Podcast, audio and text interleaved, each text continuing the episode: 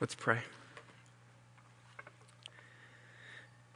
Father, we're so, uh, so glad to be here and to get to be with your people, God, and to even just to have the chance to sing and to rehearse of what you've done for us in your Son, God, and how we stand on him as our only foundation. God, I pray that now as we um, look to your word, would you speak to us? Would you speak to our hearts individually, God, and would you draw us upward to you in faith?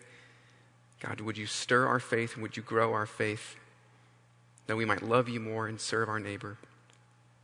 God, we love you. We pray these things in Christ's name. Amen.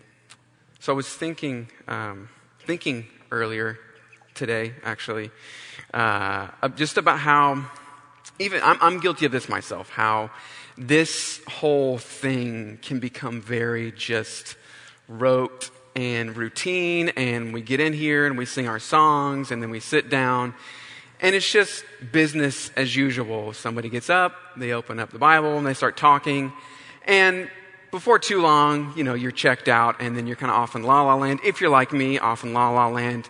And then it's all of a sudden he's praying, it's over, and you're standing back up to sing, and then you're on your way, and you're out to get lunch or dinner or whatever. And, um, I, you know, I just want to, to say that, you know, um, and highlighting specifically um, everything that we do here, we do for a reason. We, each, each church service, we do everything for a reason. Um, but spe- specifically when it comes to um, the preaching of God's word, this isn't just this isn't a Bible study. This isn't just me trying to um, come up with some creative ways to connect with you. God's truth is, I mean, this is, anytime God's word is opened up and whoever is presenting it, whoever is saying God's words to you, um, God's spirit does something. God makes use of his word. When, when these words here are brought up and out of, out of the scriptures through somebody's mouth and into your ears, um, my prayer is, and, and, and what, what we hope happens and what we pray happens is that these words, as they are communicated to you, that God takes them, He intercepts them, makes them His own words, and then applies them to your heart. So this isn't just black and white, me saying things and you downloading it into the back of your mind, but this is actually, anytime God's word is open for me, for you, for anybody, you actually encounter the living God. And so I have a responsibility to, um, to be faithful in preparing and trying to communicate in a way that you can pay attention and listen. But then there's also, um, there's also a responsibility on you, which is where I actually feel like I'm a worse listener than I am communicator when it comes to preaching. Um, but there's also a responsibility on you to, um, to receive this word, to actively listen. And so I, I, I just say that because I don't want us to, I don't want us just to get in here, sit down and business as usual. All right let's go. How long, you know, when's this going to be over? I'm glad that I, you know, learned a couple things, but, but, but really like understand that this is, this is a time in which God confronts us. He, when, he, when His word is opened, He is opened. And He comes to us. And so I just want to set the tone with that.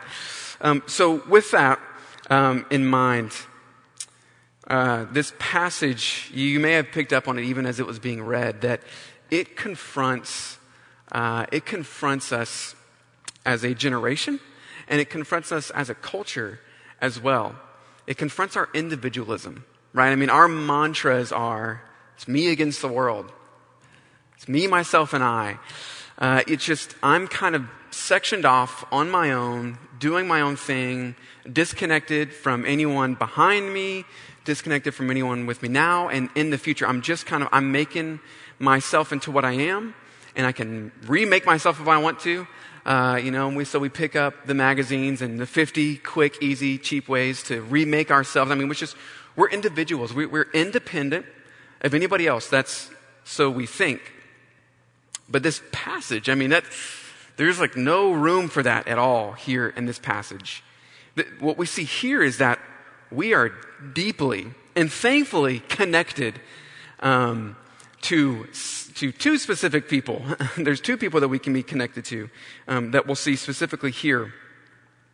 But you know, this, this individualism, we, we all have that in this, this, this time, this age, we have that. I mean, I think even of myself, like, You know, I've always wanted to be an individual. Like even in high school, I would, I would go to Goodwill to buy t-shirts that you couldn't get anywhere else, just so I'd be the only one wearing them. So I'd like, I'd, I remember I had a couple of just really weird shirts. Like I had one that was like a, it was like a Celtic dancing competition shirt that was like bright green and had this weird design. And I, and I wore that thing like as a badge of honor because I was like, I'm the only one who's wearing this thing. Like all the other 50 people in the Celtic dancing competition who got this shirt, they also gave it to Goodwill. So I'm the only dude that's wearing this shirt. So, uh, you know, I felt good about that. Or I would wear, you know, I would wear shirts like, um, like family reunion shirts that weren't my family that I'd get from Goodwill. Like, I had like the Williams family. Uh, I'm not a Williams. Uh, and I remember going through the drive-through one time, and somehow the person saw my shirt. I don't know how through the drive-through, but they saw it, and they're like, "Oh, I'm a Williams," and I'm and I'm and they're like, "Are you are you related to the Williams? You're wearing a shirt?" I was like, "I was like, ah," uh, and I just like totally lied. You know, you like just off the bat, you just like, "Oh yeah, yeah, yeah," and like, you know, so and so. I'm like, "Yeah, yeah," and then I got my food and just left, and I like repented in the car on the way home because I just lied, and I was like, I didn't mean to. Um, you know, but it's just and that silly, but it, you know, it comes out of this desire in me and, I'm, and, and in all of us to be our own person, to be our own man, our own woman. We want to be our own person and make our, our own selves. And so we want to stand separated. But this also comes out in our relationship with God as well. We, we, we also want to stand as individuals before God, not linked to anybody else. But that's not good. That's actually, that's bad. If that's how God set it up, that you stand by yourself before God, that is not good. So look with me um, here in verse 12 of chapter 5. And this passage, this verse, comes out of uh, the first half of Romans 5, which is where Paul has been saying over and over and over again. He said, All this stuff, your, your justification, your being made right, all of this, it comes through Jesus Christ. So, like all this stuff, um, the hope of the glory of God comes through Jesus. Peace with God comes through Jesus. Access into grace comes through Jesus. Rejoicing in God comes through Jesus. All that through this little tiny narrow gate. Not all, you don't have peace with God through kind of just generally how it's, it's very narrow and specific. And so we get this sense of like, once, if you really kind of take that in, you begin thinking like, can we really base this whole, th- I mean, my present condition and my future hope on one guy and specifically one act of one guy? Like, can I bank on that? That that one thing that that one guy did matters for the rest of everybody? Yes. And actually, it's always been that way. It, this isn't like, this isn't God getting creative and doing something new. This is actually the pattern of which God has always done it. So look with me in verse 12. It says this, Therefore, just as sin came into the world through one man, and death through sin, and so death spread to all men because all sinned. Okay, so we've got a couple of things going on here. He, we're getting this kind of quick boom, boom, boom of how everything got to be so jacked up as it is, as we know it is now. Sin came into the world through one man. He doesn't name that one man in this verse, but in just two verses later, in verse 14, we do see the name of that man Adam. So, through just one man, sin comes into the world. One. That word one is repeated 12 times in less than 10 verses here. One. Just one. So if you uh, have already checked out, or if you're uh, on the verge of checking out, it, just walk away with that one word. One. Because that is, that is the key to this passage, and it's the key to an aspect of our salvation that I think we so often miss. That it's based on one. So, so through one man, sin enters the world, and then through sin, death enters the world. So death wasn't natural. Like that, that reality that hangs just right over the head of every single person, that it could just get snipped and dropped at any time. That's not natural. That wasn't supposed to be the way that it was. That came in because of one man and because of one man's sin. Now, he continues on to say, now it's not just one guy, but that actually has spread to everybody, every single person, everyone in this room, myself included. Why? And this is where it gets a little confusing because he, it says, why, why does all this get spread out to everybody? Because all sinned. So was it one man's sin or was it everybody's sin? You kind of get this back and forth throughout this entire passage. And that's actually the key to the whole point of it. The point of it is, is yes, it's both. And so this, this word here, um, at the end of verse 12, because all sinned, the, the tense that that's in in the original language, it's actually refer, it, that tense always only refers to a singular past action. So this isn't that like everybody sins over and over again and you just keep messing up. No, this is everybody sinned once back then. So this is linking Adam with us. It's saying that his sin was our sin and that our sin was his sin. So this gets played out a little bit more as we continue moving through this paragraph here. In verse 13, it says, For sin indeed was in the world before the law was given, but sin is not counted where there is no law. So he brings up the law and he says, okay, it's not like, okay, so, because then in verse 14 he goes, so from Adam to Moses, it's not like nobody wasn't sinning. It's just that God hadn't given the Ten Commandments yet, and so they didn't even know that they were. They were still guilty, they just didn't know that they were. So their guilt was there, but they just felt it less because there weren't even laws yet for them to break. Which brings us to 14. It says, Yet death reigned. Death, that word there, reigned, is the same word that we get kingdom from. Death was king. Death dominated. When? From Adam to Moses. That gap in history when God had not said, This is what I want you to do. Here are the things you're supposed to do. There was nothing to break. The only thing he had ever said for anybody to do between those two times, specifically, um, was to Adam to not eat of the fruit of the tree, lest he should die. He had not given his formal law yet. And yet, it says death reigned. Death was king over everybody, even those who were sinning and didn't even know it.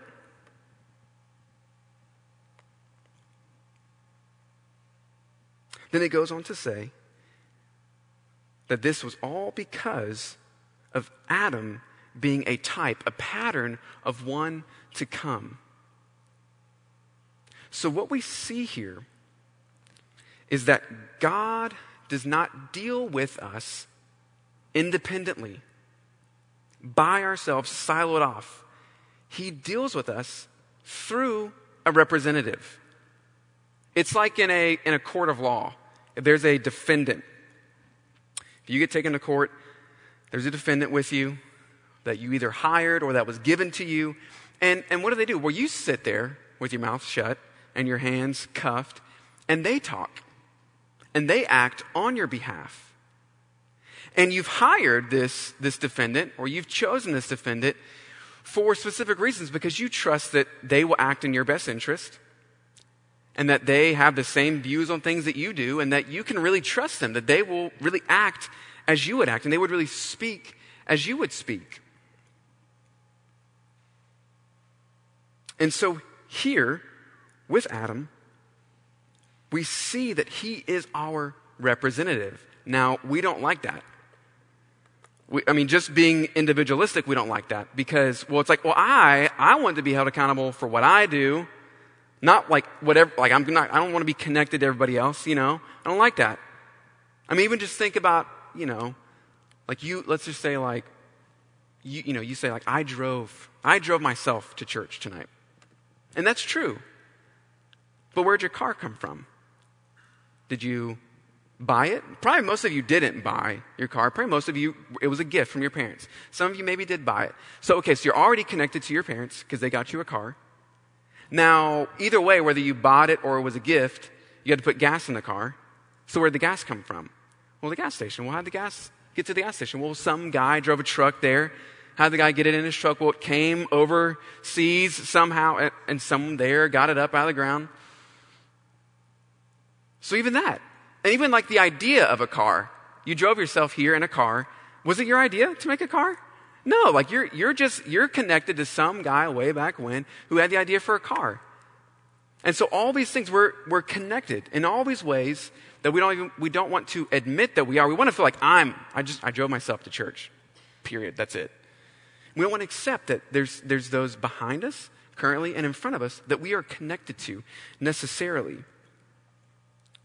And that's what, that's what we're given here. What we're given here is that we are connected to Adam, whether we like it or not. The second thing with this that we don't like is that uh, not only do we not like having a representative, we don't like the one that was picked for us. Right? This doesn't seem fair. This doesn't, this doesn't seem fair that thousands of years ago in the, in the Garden of Eden, that one guy's mistake should bear the kind of ruin that it has on you and me thousands of years later. That doesn't seem right. That doesn't seem fair. And it's precisely at that point where it doesn't feel fair, where, it's, where it feels like this can't be right, that God would represent me through someone else, that that is actually the very point that the door to salvation actually begins to crack open with some real clarity. Because this is what happens when, um, when God deals with us through a representative, through somebody else. With Adam, we think, okay, I don't like him being my representative. But here's the thing God, did God not create Adam and say that he was good, very good? God not only chose Adam to be your defendant, like in the court, to be your representative, he actually created him to do that very job for you and for me. And so, what that tells us is that we can trust that he acted as we would have acted, that he spoke as we would have spoken. I mean, if you even think about it, I mean, just, if you're honest with yourself, I mean, when we sin, isn't it just the constant replaying of the fall over and over and over again? That, I mean, it's like, that's what it is. God says, don't do this or you'll die. The serpent comes and says, do this, you won't die. And then you take, you take that. You take that fruit. And then you do die. And then you do it again and again. And it's the constant replaying of the fall. So, Adam, this isn't some unfair, it's not like God was just being mean to us and blackmailing us and giving us some guy who wouldn't do a good job representing us. He's giving us the perfect representative, one who would act and speak in every way that you and I would act and speak. And so, because Adam sinned, and because Adam was guilty and broke God's law. In him we are guilty, and in him we have broken God's law. And this actually is good news. This is actually really good news because you don't want to get thrown into a court by yourself. You, don't want to be a you don't want to be guilty or in, you don't want to be in a court period whether you're innocent by yourself. You, you don't want to defend yourself in a court, right? You always want to have somebody speaking on your behalf, someone talking for you. Because when God deals with us through another, through a representative, we can see that if Adam's disobedience becomes our disobedience, that if there was to be one who was outside of Adam, who was obedient, he could be obedient for us. So just as Adam is disobedient for us, there could be one, if he came outside of Adam, who could be obedient for us on our behalf. That there could be a second Adam, or as 1 Corinthians 15 says, a last Adam. And as we see here in this passage, a pattern of the one who was to come. Adam is a type is an imprint, is a shadow of the reality of one who was to come. This isn't uh, God doing things with us through a representative isn't, isn't a new thing. This, is, this has always been God's plan, and it's always been good that it's been this way. They, I mean, because think about it. If it's just you and your sin before God, period, that's it. Outside of any representative, then you're done. You're out. You have no hope for a new representative. But if you had an old representative who got you into a mess, then you can have a new representative who gets you out of that mess, who brings you out of death and into life. And now with this all, balancing it, right? Because it's, there's this balancing act here. Because in, there, there is, it is so true that it, Adam's disobedience is our disobedience. But it's also our disobedience because he's our representative and he acted as we would have acted. And he actually acts as we act. So in Adam, we actually sinned. And I'm not going to get into biology here, but I mean, if you think about it, if, he, if he's the first guy, we all came from him. So in, in a way, like we were in him. Uh, not going to take any further than that, but we're in him, and so he acts as our the head of this race in a real way. So here in, in this first paragraph, we see that there's a first Adam. And then in these last two paragraphs, we see that there's a second Adam. This first, this second paragraph shows how these two Adams are different. And the third paragraph shows how they are actually very similar. Verse 15 says this But the free gift is not like the trespass. So, right off, he's saying, okay, Adam and Jesus are alike, but they're not the same. There's, a, there's some big differences here, okay? The free gift is not like the trespass. Even that, I mean, even you see just the motivation between these two that, that, that, that Adam is, is self promoting. He's, he's trespassing. He's doing what he wants on his, for himself. And then Christ is self giving. He's, he's given a gift here, freely giving a gift. So Adam's promoting himself, but Jesus is sacrificing himself. And then we see that the results are different. Continuing on in, in, in, verse 15, for if many died through one man's trespass, much more have the grace of God and the free gift by the grace of that one man, Jesus Christ, abounded for many. So the results here are different. Through the first Adam, there's death that comes out of it. But through the second Adam, there's life in him. And then in 16, we see that through the first Adam, there's condemnation that comes from him because of his trespass, because of his sin. And then in the new Adam, the second Adam, Christ, there's actually justification and life. One, one commentator puts it like this in noting that uh, what we see in verse 16 is that that the judgment and the condemnation that comes is not the last word, that there is life and justification that comes as a free gift. He says this Sin is not the last word, for the gift itself alters the sinner's entire situation. It points to the freeness of salvation.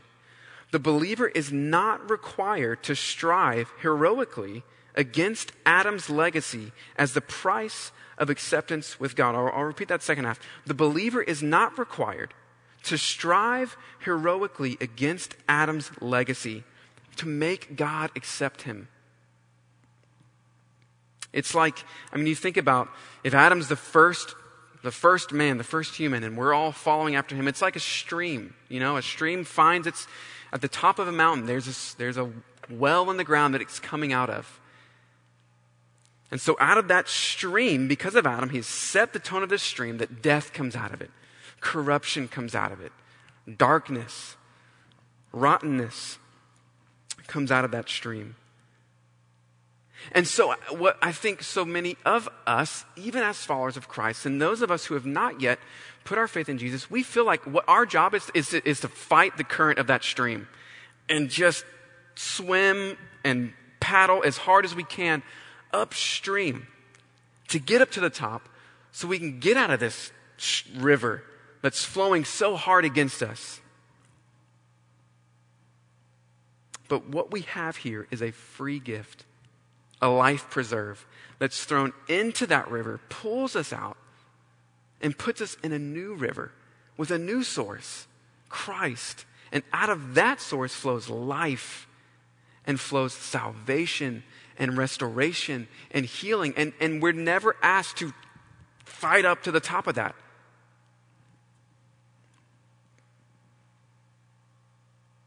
And in verse 17 says this For if because of one man's trespass death reigned through that one man, much more will those who receive the abundance of grace and the free gift of righteousness reign in life through the one man, Jesus Christ. I mean, you see this here. It says that because one man's trespass, death reigned. One man. Not everybody. One man. But then much more. So this isn't just a, a slight comparison. This is much more those who receive the abundance of grace. I mean, this, this sin, I mean, Genesis 2, God says, if you sin, you will die. If you do this, you will die. It's this exacting. It, it's like, it's counting it out. It's like, if you do this, you're going to get this. And you can count on it. But grace is not like that.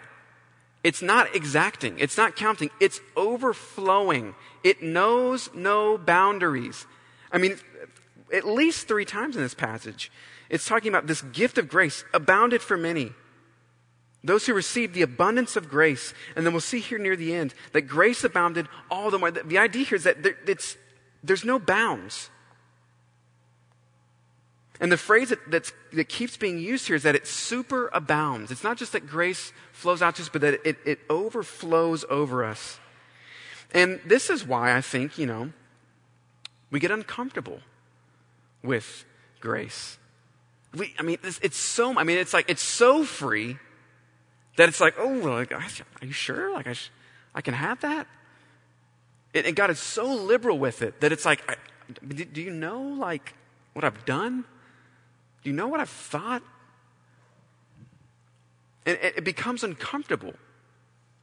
And if God's grace, if receiving God's grace feels uncomfortable to you, then you can be assured that you're right in the middle of it.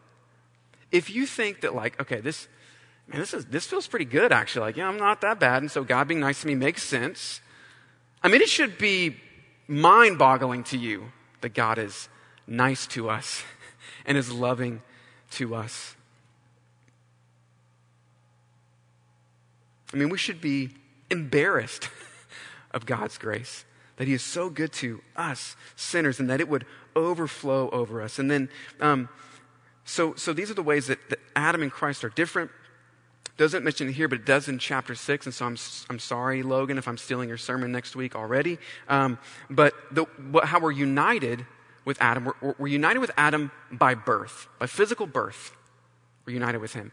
But Christ, we are united with him just the same, the same, the same kind of unity, but by faith. So we know, we feel it. We feel the guilt, the shame. Like you say that, I mean, when I'm sitting here saying, like, you're in Adam, because of your sin, because of your sin, you guys, you're doing the same thing. His disobedience is yours. You're like, yeah, I get that. That's me. In him, I sinned. It is the same in Christ. Even more, though. He is perfect. He is righteous. And so in him, you are perfect. You are righteous. You, you actually have done that in him. That is given to you as a free gift. This is not what you've earned, but this is given to you as a gift. So, looking here quickly at this last paragraph, this is how Adam and Christ are the same. It says in verse 18, Therefore, as one trespass led to condemnation for all men, so one act of righteousness leads to justification and life for all men. Again, it's one, one single act of righteousness. Each of these guys stand almost like it's, it's like an umbrella, almost. Like these two umbrellas that you're standing under. You're not, no one's outside of them, no one's out on their own. We're all in one of these two guys, either Adam or Jesus. All those who have been born are in Adam. And all those who have been born again by faith, by trusting in Christ, are lifted out of that, taken from under that umbrella, and put under the umbrella and the protection of a new head, of a new representative, a new defendant. And so, what we see in this last paragraph is that both of these stand for a body of people. And what they have done is then transferred to them. And we know that because we sin, we feel that. And so, again, that, it's the same with Christ. As real as that is to us, it is his righteousness being given to us. His new verdict on us should be just as real to us. And look with me at verse 19. For by the one man's disobedience, the many were made sinners. So by the one man's obedience, the many will be made righteous. We need to hear that again. We need to hear that. I need to hear that. I'm made righteous because of one man. Like, that is the good news tonight for you and for me.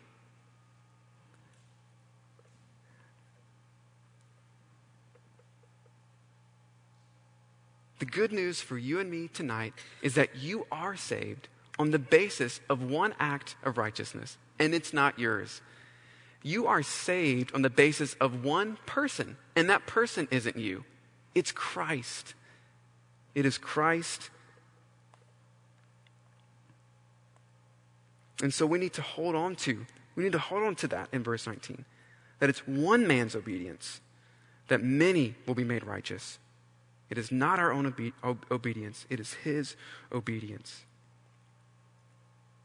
And so the question for us tonight is Are you trying to fight the current of the downward stream of Adam's consequences?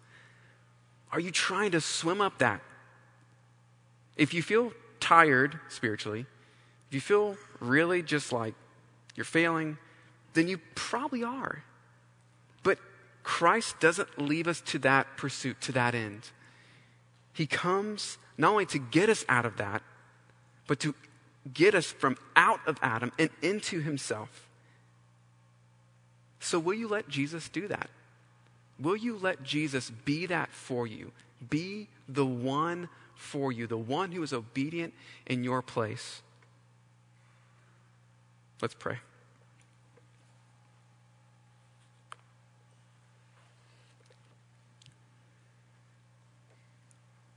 Father, we're so thankful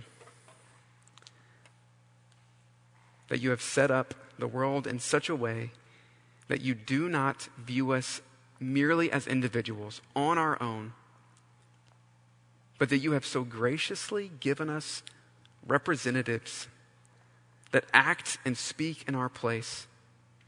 And God, I pray that those of us who have trusted in Christ, that we would take hope in that that we would take hope in that one man, Jesus Christ, that we would take hope in his one act of righteousness and his one act of obedience.